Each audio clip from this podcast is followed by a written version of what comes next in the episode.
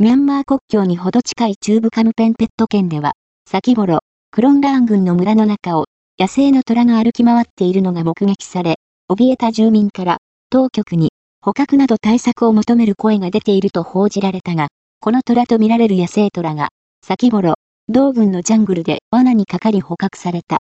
この個体は、3歳ほどで、体重約90キロの若い虎で、近隣のタイタニ県ホワイカー系野生動物飼育センターに運ばれ、前足の傷の治療が行われた。この虎は、左目が白濁して失明状態だったという。治療によって、虎は元気になる見通しで、約2ヶ月後には、ホワイカーケーンの森に放される予定という。